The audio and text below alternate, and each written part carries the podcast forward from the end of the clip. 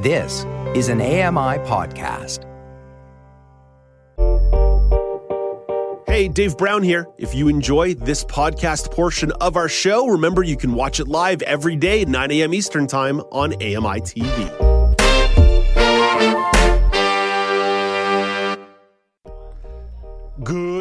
It's Thursday, January the 12th, 2023. Welcome to Now with Dave Brown, coming to you on AMI TV. I'm Dave Brown. Let's hit the horns and go.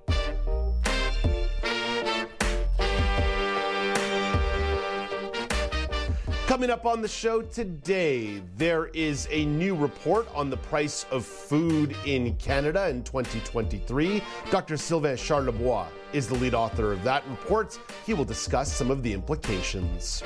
Maclean's magazine is predicting an explosion of technological innovation to help bridge the gap in medical care. Don Dickinson will fill you in. And here's a question could the return of Canada savings bonds help investors in a high interest environment? Aaron Broverman and I will ponder that question. That'll also be related to our daily poll. But before you get any of that, here is the top story of the day. Executives from Canada's top airlines and the federal transport minister will appear before a parliamentary committee today. They'll be discussing the significant travel troubles over the holidays. Stephanie Taylor previews the proceedings. Representatives from Sunwing, Air Canada, and WestJet are being called to explain what led to the delays and cancellations that affected thousands as a winter storm moved in before Christmas. But it's not Mother Nature MPC is the problem. It's the communication, or lack thereof, that companies had with passengers whose plans were upended. While the president of Sunwing intends to appear, neither Air Canada nor WestJet will be represented by a president or CEO. Instead, they are sending vice presidents. NDP leader Jagmeet Singh says Canadians deserve an explanation, and the least CEOs could do is show up. A WestJet spokesperson says their CEO was unavailable on such short notice, while Air Canada didn't respond. Stephanie Taylor, The Canadian Press, Ottawa. And very conveniently, my Via Rail refund was processed this morning ahead of this committee meeting. I've got a bit of an odd COVID related story for you. Hand sanitizer sent to the provinces by the federal government during the pandemic during the pandemic has gone unused and expired. Kelly Malone takes a closer look. The federal government spent $376 million to get more than 20 million liters of hand sanitizer during the height of the COVID 19 pandemic. But now most provinces have excess expired sanitizer, and getting rid of it through disposal or repurposing comes with a hefty cost. Saskatchewan's expecting to spend $100,000 to get rid of its sanitizer that's sitting in a Regina warehouse. And Manitoba it spent more than $462,000 to repurpose its extra hand sanitizer. Kelly Malone, The Canadian Press. Not to dwell upon this too too much, but this was one of the recurring themes during the pandemic. The government would do a lot of procurement at the federal level, send things over to the provinces, and then it never got to people. This is one of the issues that appears to be at play as the provinces and the federal government are grappling over the federal health transfer. We're going to send you stuff. What are you planning to do with that? And what's the accountability? I, I, know hand sanitizer seems sort of like a small potatoes thing, but when you're talking about hundreds of millions of dollars for the procurement of something that was supposed to go to people, why didn't it get there? These are the kind of inquiries that need to occur over the next couple of years as we look back on what was the height of the pandemic and, of course, as the pandemic continues. Now, we don't do COVID talk every day on the show. But while we're talking about it, here is the latest national data on COVID 19. There are currently 4,569 people in hospital with COVID 19. 271 people are in the ICU. In the last week, 189 people have died in Canada from complications related to COVID 19. This data does not represent hospitalizations related to the flu or RSV. Should be mentioned the national number of about 4 4,569 people. That's a little lower than the number we've seen it hover at for the majority of the last few months, but 5,000 people approximately has been the number you see that hovering around. So, just a bit of context for you as uh, we do continue to talk about the pandemic sparingly.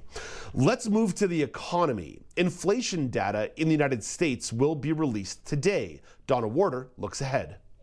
Economists surveyed by the data firm FactSet believe that consumer prices in December continued to cool, rising 6.5% compared to a year earlier. That would be down from 7.1% in November and well below the 40 year high of 9.1% in June and the closely watched core prices, which exclude food and energy costs, are expected to have risen just 0.3% from November to December. A modest rise in core prices would increase the likelihood that the Federal Reserve would raise interest rates by just a quarter point rather than a half point when it wraps up its next meeting February 1st. Donna Warder, Washington. A lot of speculation in that report. The number will be released today and we'll offer you a bit of analysis on the show tomorrow, as of course we're keeping a close eye on the inflation number in Canada as well. And in just a couple of minutes, we'll be talking to Dr. Sylvain Charlebois of Dalhousie University about a report on the price of food in 2022 and 2023 in Canada. One of the other tentacles of the economy is some labor strife. You've surely noticed that popping up in the United States with a nurses' strike and a rail strike that has occurred. We've also seen issues in Canada in regards to education workers. Well, over abroad in Britain, ambulance staff in Britain walked off the job on Wednesday. Charles de Ledesma has that story. Around 25,000 UK ambulance workers are on strike, walking out for the second time since December in an ongoing dispute with the government over pay. Health officials have warned that the impact of Wednesday's strike will be worse than the one held in December because more staff, including call handlers, are involved. The industrial action by paramedics, drivers, and call handlers is the latest in a wave of strikes in recent months that's crippled the country's rail network on some days and strained the overburdened public health system. Charles de Ledesma, London. Let's get to the daily polls. At AMI at Accessible Media is where you find us on Twitter. At Accessible Media Inc. is where you find us on Facebook. Yesterday, we asked you in the wake of some cybersecurity issues in Canada and a outage for the Federal Aviation Administration in the US, has society become too reliant on digital systems and platforms? 92% of you said yes, and 8% of you said no. Kendall offered comments here on Facebook at Accessible Media Inc. Yes and no. I think of the saying, and I paraphrase it's the poor musician who blames their instrument. I like the way Kendall phrases that, that it's not necessarily the fault of the technology. Sometimes the issue was within the implementation. Today's daily poll at Accessible Media on Twitter, at Accessible Media Inc. on Facebook. This is something that we will discuss with Aaron Broverman, oh, in about 40 minutes or so on the show but I want to give you the opportunity to chime in as well as Alex Smythe. If they brought them back, if they were brought back, would you buy a Canada savings bond? Yes or no? Bit of context here. All Canada saving bo- savings bonds that have been sold in the 80s and 90s came to maturity at the end of 2021, so there have been no new abilities to purchase a Canada savings bond. But in a high interest environment, as the government continues to acquire a little bit more debt, if they brought them back, would you buy a Canada savings bond as a piece of your investment strategy? Alex Smythe, no need to open up your entire portfolio for us this morning, but yes or no? Yeah, absolutely. I, I think there's certainly a benefit, and you always hear about this whenever you speak to any financial advisor. Diversify your portfolio as much as you can.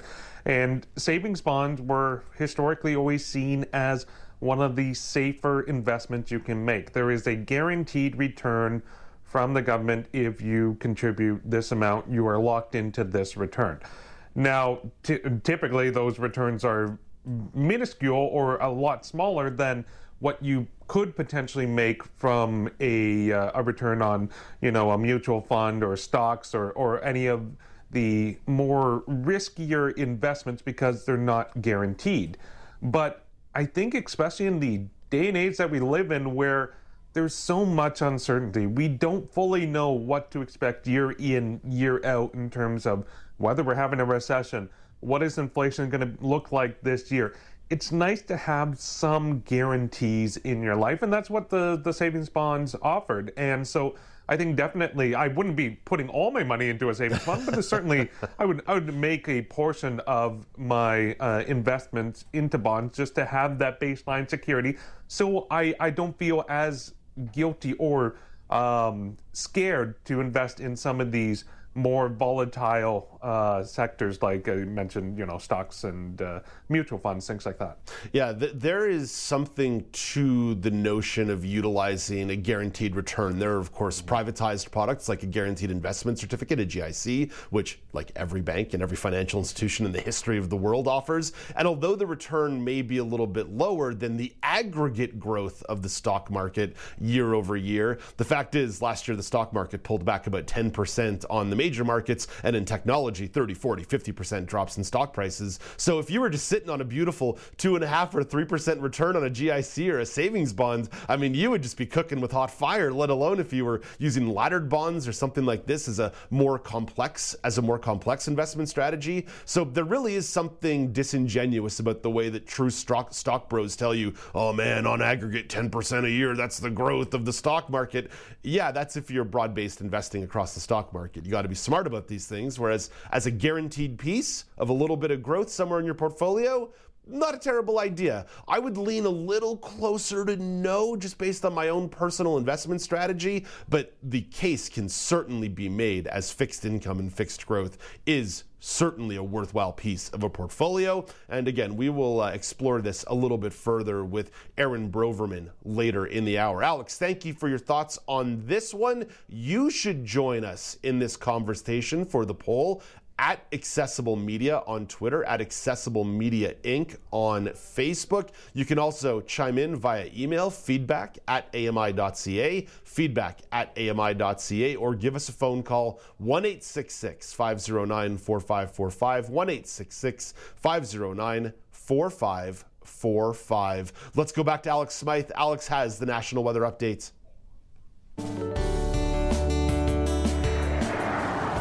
Here is your AMI National Weather Report from Environment Canada. We're starting in St. John's, Newfoundland, where there's clouds clearing out this morning, making way for sunshine. The high is minus 6, the wind chill minus 18. In Halifax, Nova Scotia, it's mainly sunny, minus 3 is the high, and it's feeling like minus 17. To Montreal, Quebec, there's snow today with up to 4 centimeters expected.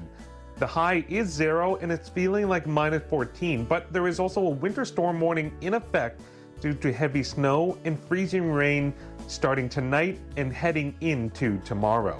To Ottawa, Ontario, there's snow and possible freezing rain expected today. There's up to four centimeters set to fall today over the course of the day with the snow. The high is one degrees with the wind chill minus nine, and that winter storm warning is also in effect for Ottawa as well. To Toronto, Ontario, there's rain throughout the day and a high of 5 degrees. To Thunder Bay, Ontario, snow off and on today with up to 2 centimeters expected. The high is minus 2 and it's feeling like minus 11. To Winnipeg, Manitoba, it's mainly cloudy today. The high is minus 7 and the wind chill is minus 17. In Saskatoon, Saskatchewan, very similar. It's mainly cloudy today as well, and the high is also minus 7, but the wind chill, it's a bit colder at minus 20. In Calgary, Alberta, it's a mix of sun and clouds today, a high of 3, which is very unusual for Calgary this time of year, and it's feeling like minus 12. Up in Edmonton, Alberta, it's mainly cloudy with a chance of snow this morning, and we continue to see the heavy fog. Uh, and there's a special air quality statement also in effect in the area. There's a lot of stagnant air, and it's causing a lot of uh, uh, breathing problems for those who are vulnerable. There's a high of minus 6 and the wind chill of minus 14. To Yellowknife, Northwest Territories, up to 10 centimeters of snow is expected to fall today. The high, minus 13, and it's feeling like minus 24. To Vancouver, BC, it's going to be a wet one with up to 20 millimeters of rain set to fall today. There's also wind gusts up to 50 kilometers per hour, and the high is 10 degrees. Finally, in Victoria, BC, it's rain and wind gusts up to 90 kilometers per hour in some areas. So there is a wind warning in effect, so be careful when you're going outside. It's going to be a rough day. 11 degrees is the high in Victoria. And that's our AMI National Weather Report from Environment Canada. Thank you very much, Alex. Coming up next, there is a new report on the price of food in Canada. Dr. Sylvain Charlebois is the lead author of that, and we'll discuss the implications. This is Now with Dave Brown on AMI TV.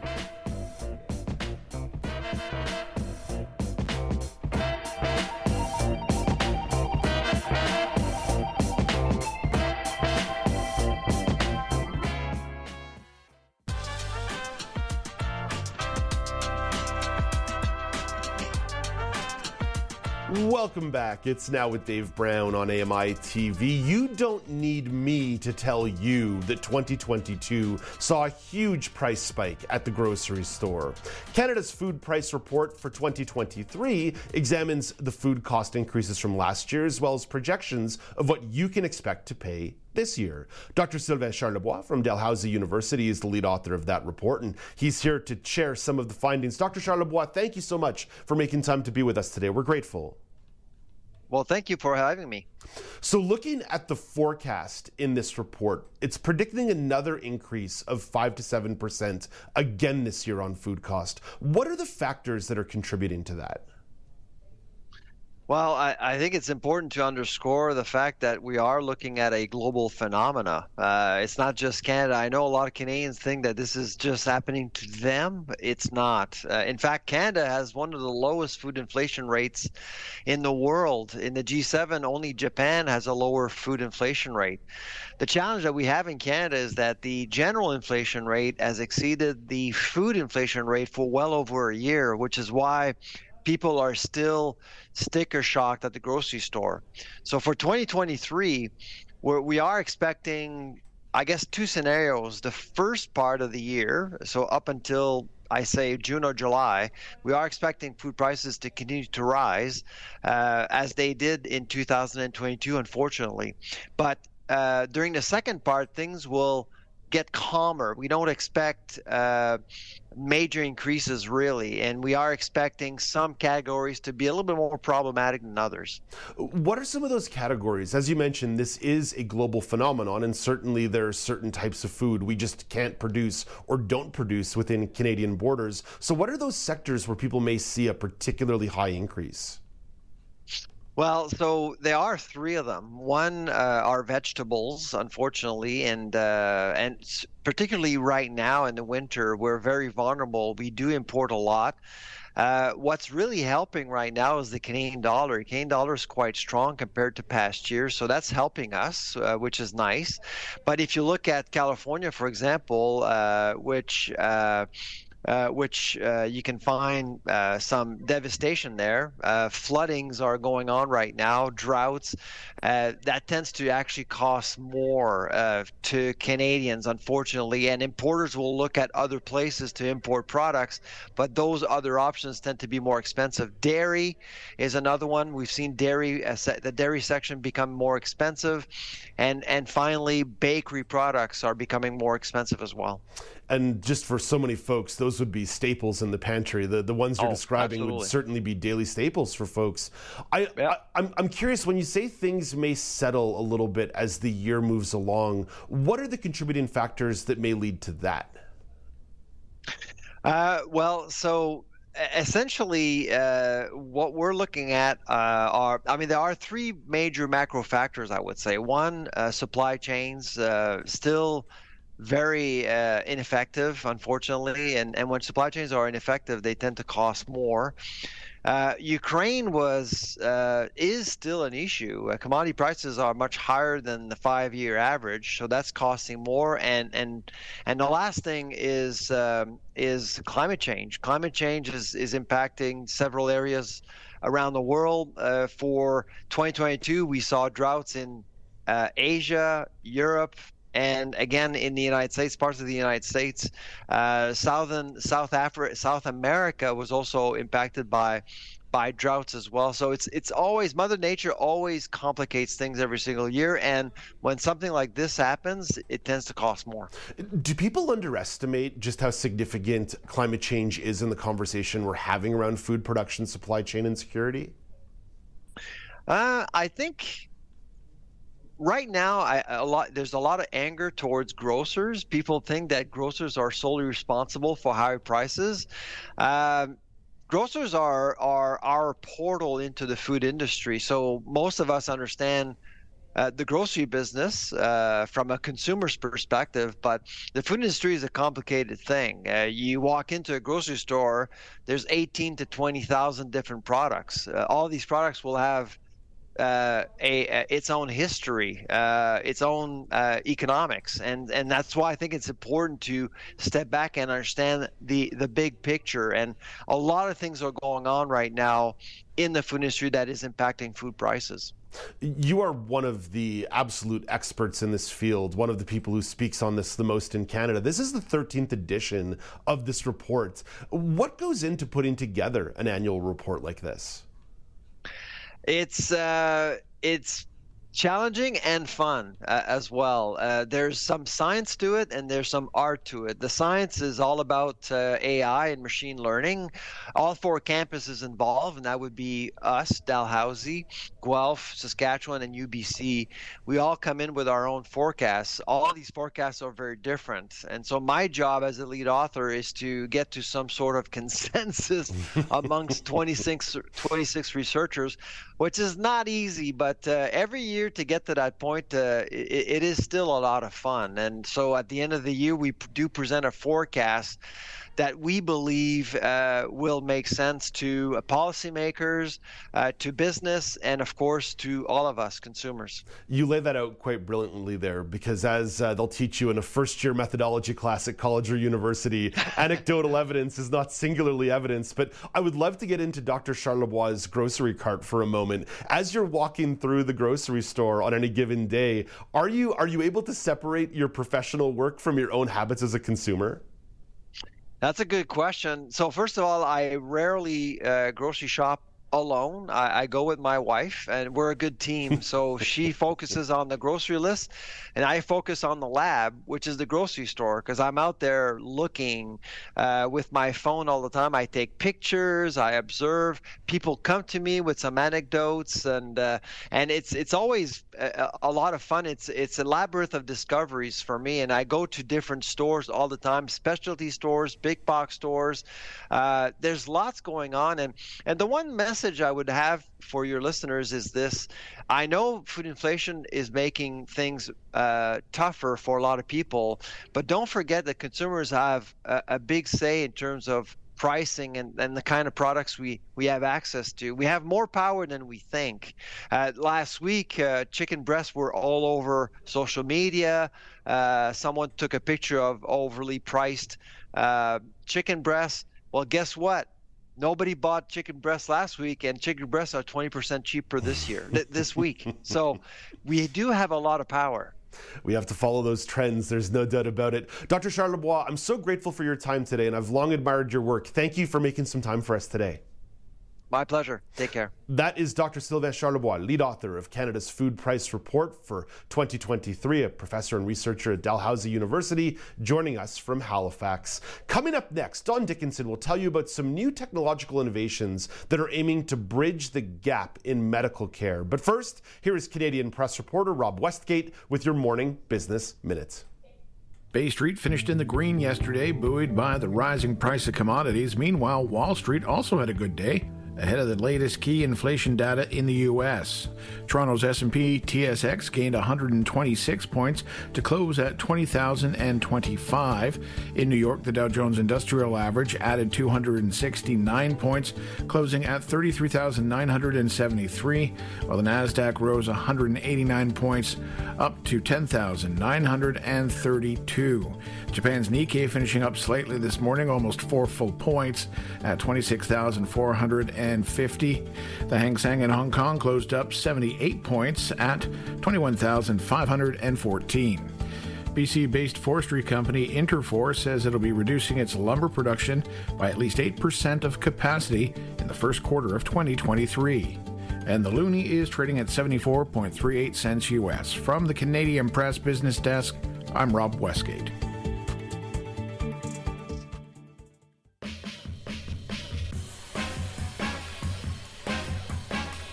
Welcome back. It's now with Dave Brown on AMI TV. Maclean's magazine is predicting an explosion of technological innovation to help bridge the gap in medical care. Don Dickinson is the content curator for AMI Audio's Maclean's magazine program and is here to preview this week's episode. Hey, good morning, Don. There, Dave. Long time no chat. It has been a long time no chat. Nice to speak with you yet again, especially when you've got sort of a special themed segment here for a special themed edition of the show. And before we walk through a couple of the predictions, what factors in healthcare was Maclean's considering in these technological predictions? Oh my gosh, um, there's just so much going on. It's absolutely amazing. First of all, we've got checkups with a hologram will become the norm. I love that. It's like Star Trek is here, you know. Uh, hospitals will run on AI. That's not so much surprising. Hey, hey, Hey, Don, sorry, one second here. We, we lost your audio, so we're just going to work on a second to uh, reconnect you here. In fact, guys, while we're doing that tech check with Don and reconnecting Don's audio, why don't we fast forward ahead to Tech Trends? It'll buy us about 60 seconds here to go through some testing. So, in terms of tech trends, I was mentioning to you earlier about those FAA outages impacting flights in and out of the United States yesterday. Outdated technology was one of those factors causing yesterday's FAA outage. Mike Dobuski has the story in Tech Trends. The Notice to Air Missions System, or NOTAM, is used by the FAA to send info about runway closures and flight paths to pilots and air traffic controllers. It's fairly centralized, um, it's national, and, apparently there, there was not redundancy built into it. Brent Skorup is a senior fellow at George Mason University's Mercatus Center. He says NOTAM is dated, as are a number of airline technologies. A lot of it is if it ain't broke, don't fix it. I mean, we have a very safe system, but there are downsides. He also says the process process of procuring these systems tends to be slow, and all that holds the airline industry back, a concern as more advanced aircraft take to the skies. Electric planes, eVTOL aircraft, air taxis, and drones. You know, a lot of companies want to use U.S. airspace, and there needs to be a way to, to integrate these safely. With Tech Trends, I'm Mike Dobuski, ABC News. From technology to technological innovation in the medical field. Let's go back to Don Dickinson, the content curator of Maclean's magazine. Sorry, Don, it's a new year, but the same old snafus keep popping up for us. no problem, Dave. I think it's ironic. You know, we're talking about technology and we have a tech problem. Yeah, so there you go. this is um, this is one of the things that may cause a little bit of distrust. Hey, Don, you know what? In, instead of like getting too bogged down in the factors and like the methodology Maclean's used here, let's actually just jump right into it. Let, let's jump into some of these predictions they're making you uh, mentioned okay. you mentioned the hologram checkups. How do they anticipate that will work for patients?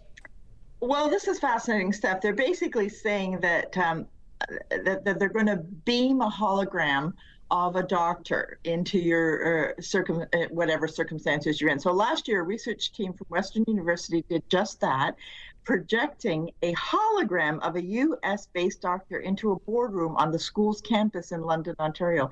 The technology relies on specialized 3D cameras and HoloLens uh, goggles, uh, which are similar to virtual reality headsets. Uh, compared to a Zoom call, the two way holographic te- technology allows a doctor to better mimic an in person appointment with a patient read facial and body language, and provide more accurate diagnoses. Even NASA, this is fascinating, um, tried out the technology, sending a doctor as a hologram to visit astronauts aboard the International Space uh, Station.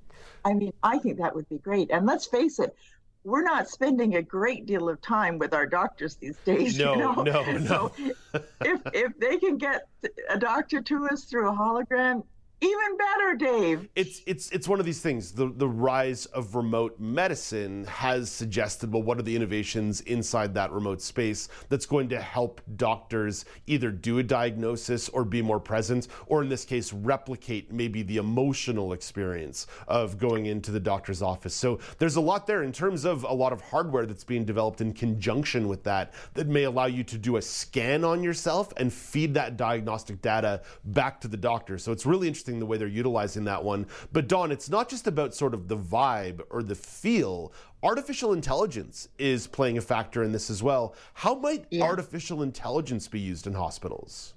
Well, they're saying that in the coming year, hospitals rely on, will rely on AI to improve patient outcomes and reduce wait times. That's, of course, a huge problem nowadays, right? Mm-hmm. Uh, more than 300 Canadian startups are currently working on AI centric health innovations. I mean, 300 days. Wow. That's, Including yeah. apps that diagnose cardiac, uh, cardiac disease, analyze data from uh, wearable devices, and monitor chronic uh, wounds.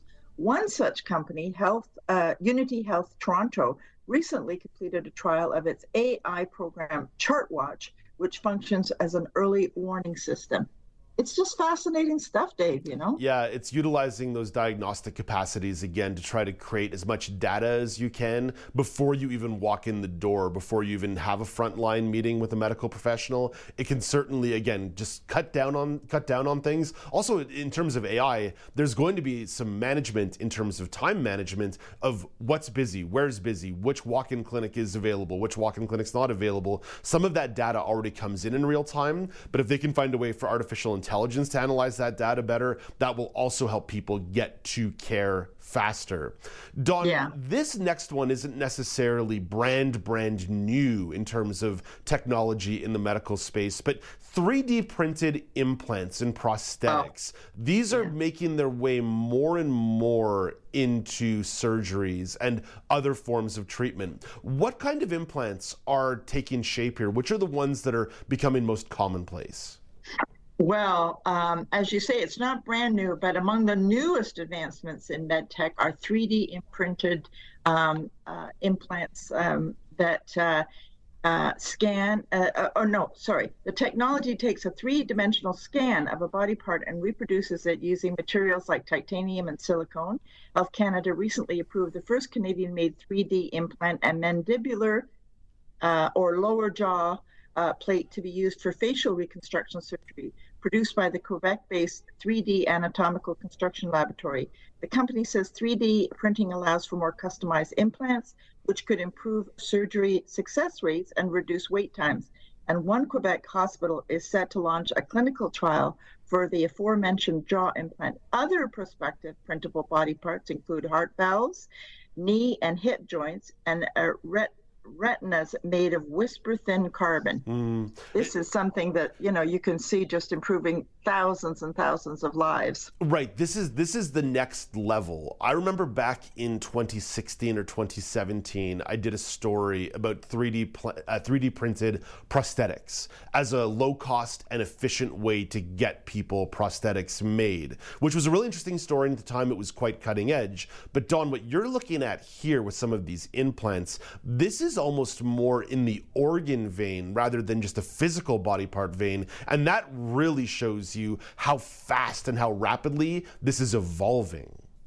Yeah, yeah. Well, you know the problems that you know uh, we've had for a long, long time with organ donations and whatnot. I mean, if it could be speeded up, which of course everybody, you know, if you're waiting on an organ, yeah, yeah. Ask anybody who's on dialysis or anything like that. You know, uh, mm. uh, this would be absolutely, you know, groundbreaking. So yeah, it's it's fascinating stuff. It's the future is here, Dave. the future is here. don the, the last one here, people have become very familiar with the term mRNA vaccines as really and truly it took center stage during the COVID vaccine rollouts. But now we're starting to see where that technology and research is starting to cascade into other forms of vaccines. How will RNA, mRNA vaccines be used in terms of other treatments? Well, researchers are very optimistic that, that these vaccines developed to fight the coronavirus could also be used to combat a slew of other diseases. Before they emerged as a, a lifeline during the pandemic, the mRNA vaccines were studied for 30 years. That's a statistic that I don't think a, lot of people realize, mm-hmm, right? Mm-hmm. Uh, 30 years as a way to encourage the body to make proteins that our immune system can use to fight off infection. The accelerated testing and approval of these vaccines has opened the door for other possible uses, including bolstering the influenza mm-hmm, vaccine, mm-hmm. which is often less than 50% effective. Another fact that I completely did not know. uh, the mRNA, mRNA based vaccines are also shown promise as a cancer treatment that helps produce antigens that attack tumor cells. Other, likewise, they could act as the basis for an HIV vaccine. Moderna recently partnered with the International AIDS Vaccine Initiative on a phase one trial to test a shot's response in healthy humans. If all goes well, an approved HIV vaccine is only a few years away. Don, this segment and this special edition of Maclean's magazine is filled with a certain level of optimism. If you'll forgive me, can I at least throw in a little bit of pessimism here? No, okay. I'm sorry. I'm sorry. I know, Don, we're trying to keep it positive on a Thursday morning. But it does seem to me that although there's so much promise here on the technology, what I would really be uh, cautious about here is if our health systems, particularly in regards to actually hiring and training enough medical professionals, simply sees technology as a way to say, no, we don't need to build more med schools, we don't need to train more nurses, we're just going to solve this with technology. There's a manpower issue going on right here. There's also a, a bureaucracy issue going on here. And, and as, as great as these technologies will be, if we don't have enough doctors and nurses and practitioners to put this technology into their hands, it's all kind of it's all kind of fruitless.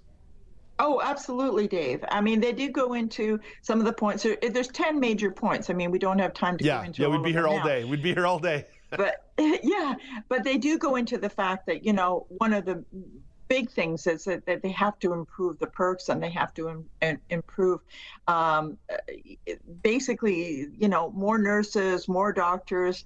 Uh, more human care. I mean, that's what you're saying, right? It, mm-hmm, it, it, has mm-hmm. to. It comes down to uh, I mean, as much as a hologram is would be nice, you know, for the you know uh, for the immediate response, it, it also comes down to actually giving um, those medical professions the benefits that they deserve, the perks and benefits that they mm-hmm. deserve, so that they don't, they're not burnt out, so that they can take better care of all of us. Yeah, having your appointment with your family doctor via hologram is great if you have a family doctor. if you don't have a family doctor, it makes it a little bit more complex. And, and that's one of the things that I always want to reiterate to people that there are many provinces who are doing many, many things right now, and it shouldn't be forgotten. For example, the, pro, uh, the province of British Columbia is changing the assessment period in terms of internationally trained nurses. They're also building a new med school at uh, SFU, so at Simon Fraser University. So they're trying to do things. Saskatchewan is trying to bring in more nurses from the Philippines. Ontario is trying to make it easier for pharmacists to offer uh, renewals on prescriptions. So there's all kinds of things that people are doing here that really is in the manpower side that isn't simply saying holograms and AI.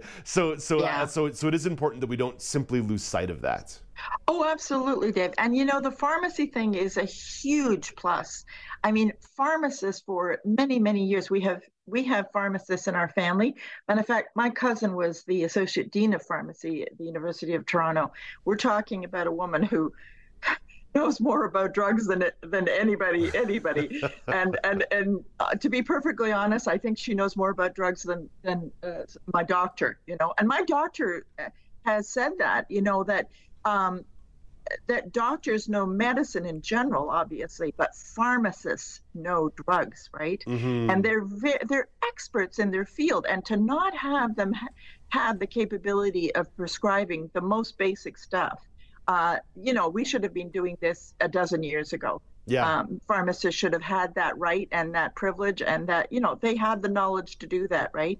And that will take so much of a load off of you know, just the most fundamental health care. Yeah, because even a 10 to 15 minute, hey, here's your prescription for urinary tract infection, uh, that appointment at a, at a, doctor's office is 15 minutes that, that could be going to someone who needs a much more acute appointment. Whereas if it's a chronic recurring issue for someone and they know what it is, you go to the pharmacist, hey, I've been prescribed this 17 times in the last five years. I think I think we know what we're doing here. Hey, Don, you always know what you're doing as a content curator for Maclean's magazine. Thank you for making time for us today. Thank you, Dave. Talk to you next week. That's Dawn Dickinson with a preview of Maclean's Magazine's predictions for medical innovations that may roll out this year. You can find that entire episode of Maclean's Magazine Fridays at 5 p.m. Eastern Time on AMI Audio. Coming up next, Aaron Broverman considers the return of the Canada Savings Bond and what that could mean for an investor like you. This is Now with Dave Brown on AMI TV.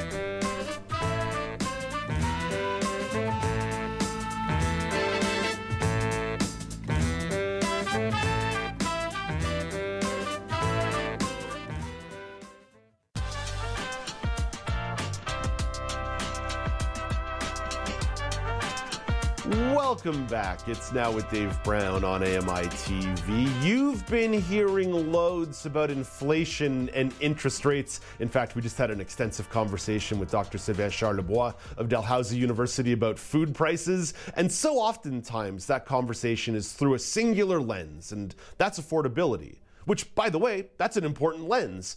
But there is an angle about high interest rates for investors. What does a high interest environment mean for people wanting to save money? Aaron Broverman has an idea to bring back a nostalgic investment tool. Aaron is the lead editor at Forbes Advisor Canada. Hey, good morning, Aaron. How are you? Good morning, Dave. Happy New Year. It's nice to see you again. Yeah, nice to chat with you as well. So, Aaron, what is the case you want to make for the unretiring of the Canada Savings Bond? All right, get this, Dave. So, we need to change Canadians' mindset from spending to saving, especially in the short term with uh, inflation and the government raising interest rates to try to hedge against inflation. So, I think they can do that by bringing back the Canada Savings Bond in a very specific way. I'm talking premium interest rates and uh, short term terms, maybe like 18 months, so that people start socking away their money instead of spending it. Mm. Let's unpack that a little bit. How do you think a tool like this may offer a benefit to investors? So we're in an environment where you know the interest rates on GICs are sort of uninspired. Uh, the stock market needs a bit of a correction, and uh, you know some banks have announced that they're not offering third-party investments anymore. So a Canada Savings Bond would give investors more choice, and if you're a regular person who doesn't have an investment advisor, this gives uh, you a safe and stable investment.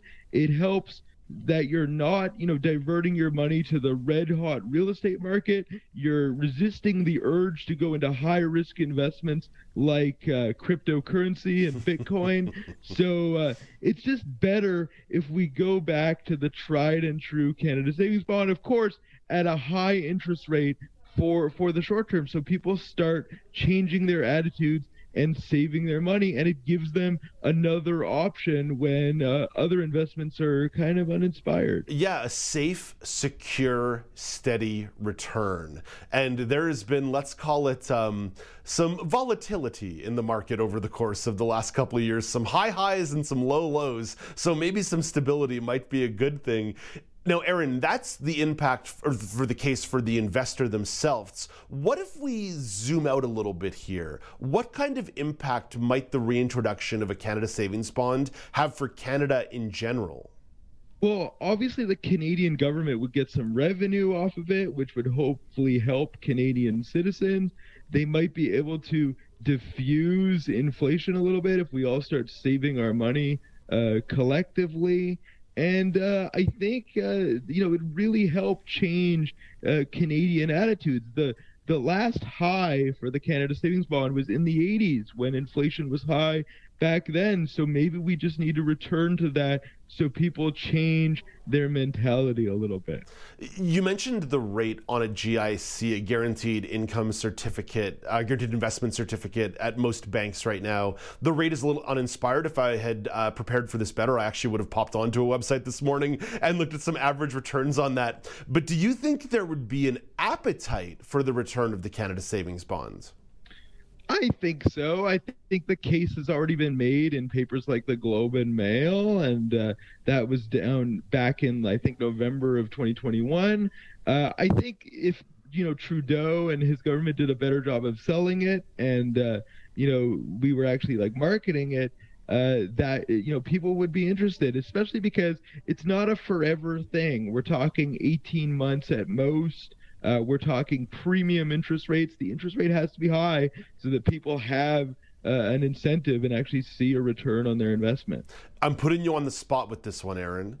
What do you think that number could or should be for that marketing purpose to get the Canadian to open up their wallet and not buy the GIC or not buy the mutual fund? What do you think that number should be on a Canada savings bond if we were to unretire it? Well, I mean, in 1946, I think the first interest rate was like 2.75%. So it'd have to be in like the threes or four percent in order to see a real return. Um, yeah, because this is like as you say, this is an oldie but a goodie. so it's going to take some convincing uh, to get Canadians uh, back on board. Yeah, we get uh, we get nostalgia with our movies and our music. Maybe we should get nostalgic with our investing as well along the way here. Uh, right, Aaron, broadening out the scope maybe people aren't super uh, enthralled by a Canada savings bond. And we should admit that I don't think either of us are currently a licensed broker. So, uh, you know, take all of our advice with a particular grain of salt. But what do you think about some other options for investors in a high interest environment that isn't, say, just a savings account? So, the other options are numerous. There's commodities like gold and silver, there's uh, uh real uh, real backed bonds, and those uh, hedge against inflation, sort of like uh, U.S. Treasury bonds, but for Canada. So uh, check out RRBs.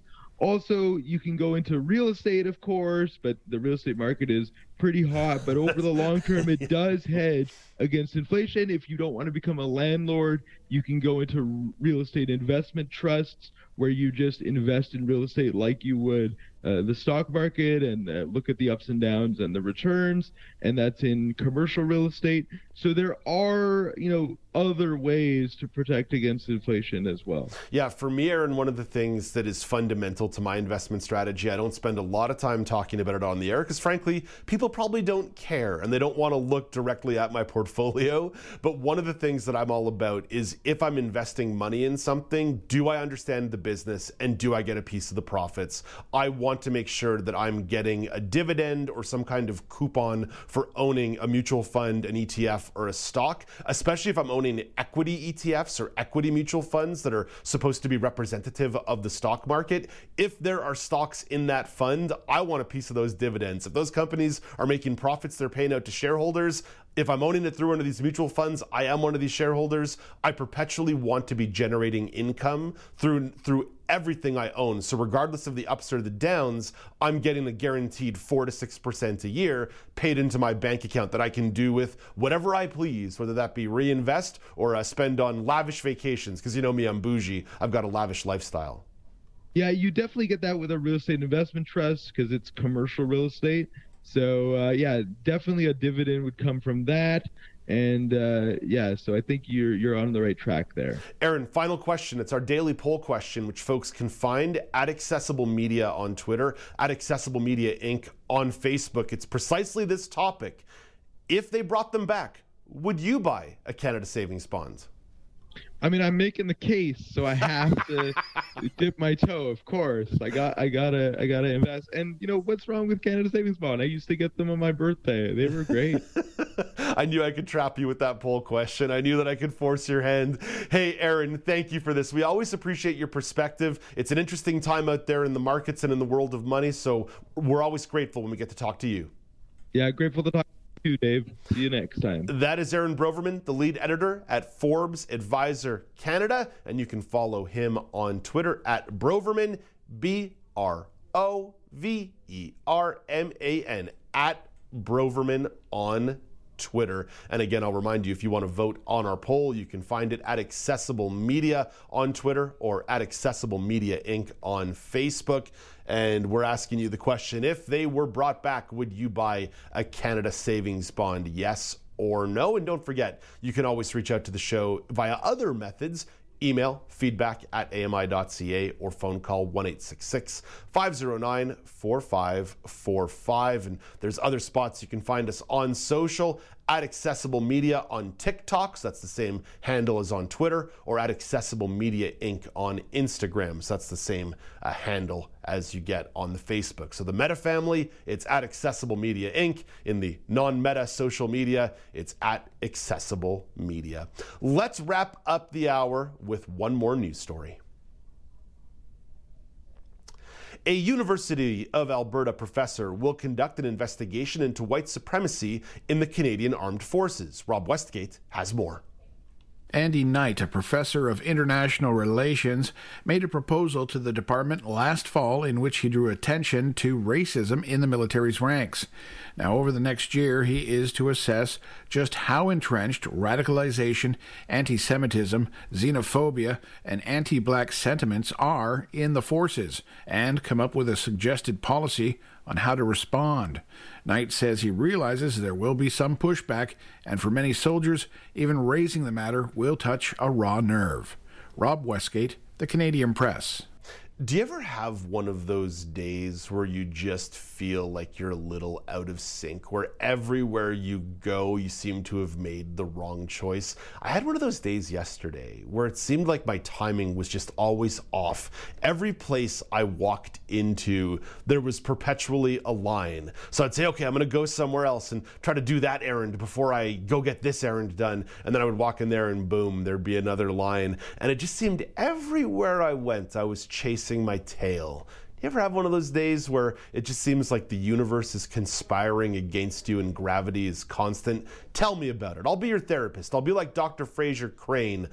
I am listening. So I'll remind you of those points of contact for the show one more time. Feedback at AMI.ca. Feedback at AMI.ca is the email address, or you can give us a phone call 1 509 4545.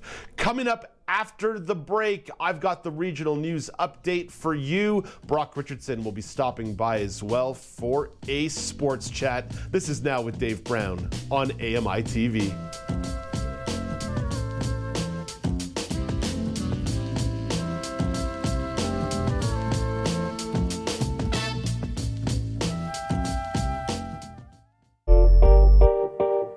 Hey, Dave Brown here. If you enjoy this podcast portion of our show, remember you can watch it live every day at 9 a.m. Eastern Time on AMI TV. I'm Margaret Shepard of the AMI podcast Tripping On Air. Every month, my co host Alex Hajar and I spill the tea on what it's really like to live with MS. Watch Tripping On Air on YouTube or download wherever you get your pods.